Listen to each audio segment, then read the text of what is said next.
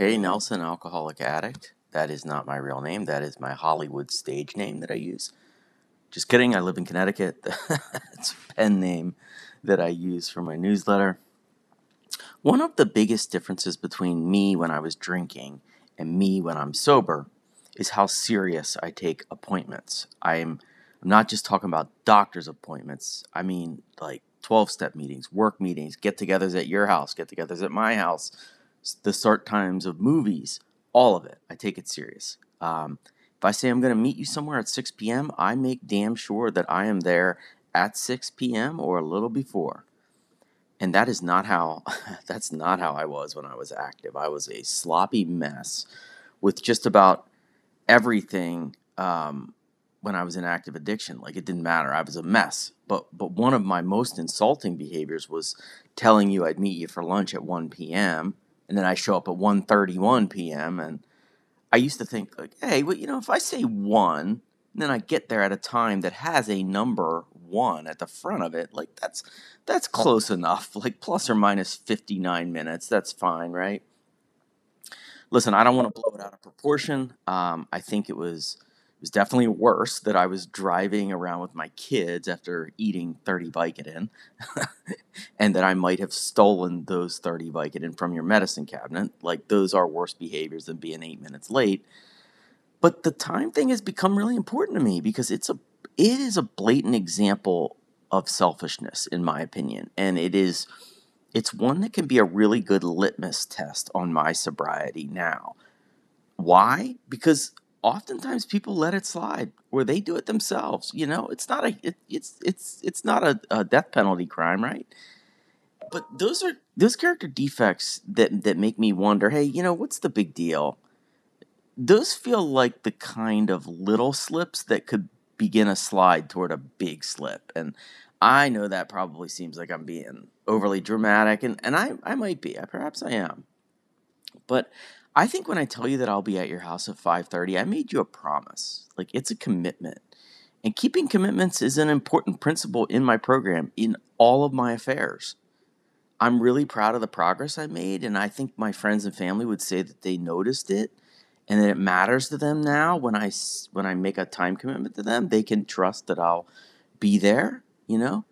But you may still be asking, you know, what's the big deal if I what's the big deal if I leave my house at 5:27 p.m. and I get to your house at 5:39 p.m. It's just it's 9 minutes, big deal, right? You know, and that's a fair question. Like what's the big deal? But and I don't want to take myself too seriously, but what is actually happening for me is um is that I made this commitment to you and then I shrugged my shoulders about it and I watched sports uh right up until the buzzer and then I left my house at the last minute because you'll get over it you know, that's what I'm thinking. You'll get over it. It's not something I want to do a lot of because I know where that path could lead. And um, pretty soon, you know, where it leads is pretty soon I leave at 5:29 p.m. and I get to your house late, and you ask why, and I immediately just blurt out, "Oh, there was an accident on the way." Now I'm making up stuff to cover my ass. Um, I just want. I don't want to be doing that. I can't do that. I just can't. Plus, I think it's really unfair to you. You know, I think when I do stuff like I just described deep down, I'm saying to myself, it's just it's just so and so, you know, they'll get over it. Again, not something I want to be doing a lot of. Now, let me go back to the headline on this newsletter entry, which is Time is precious, but calm the fuck down. Let me talk about the calm down part of this. I also I noticed myself I noticed me taking time a little too seriously. Like on family trips, my wife and I talk the night before about how we're going to pack up, pack up the night before and try to leave at about 10 a.m. And then it's 10:03 a.m.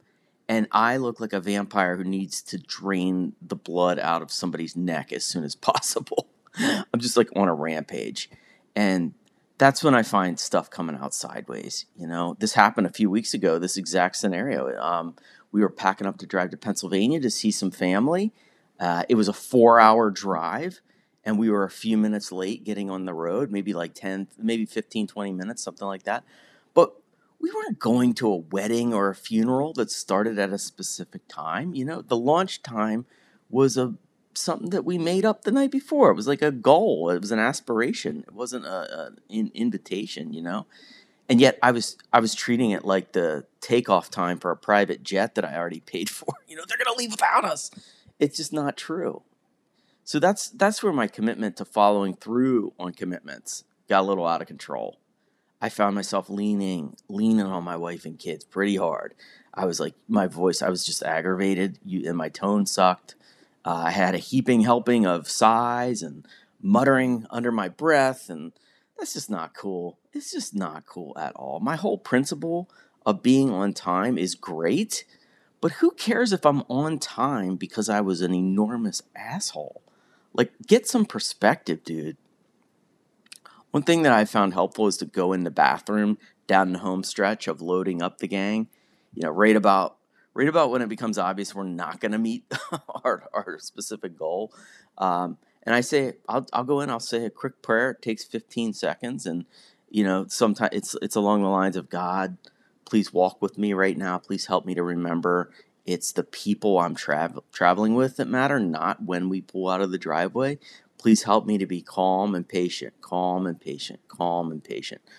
Uh, I say it over and over again because I don't want to forget. Uh, and I say amen. And I walk out of the bathroom and I scream, hurry the fuck up or I'm getting a new family. I'm just kidding. I'm just kidding. Uh, the prayer usually puts me in a 10% better place. And then I try to just buckle in and enjoy the ride uh, I'll keep trying. Thanks for letting me share.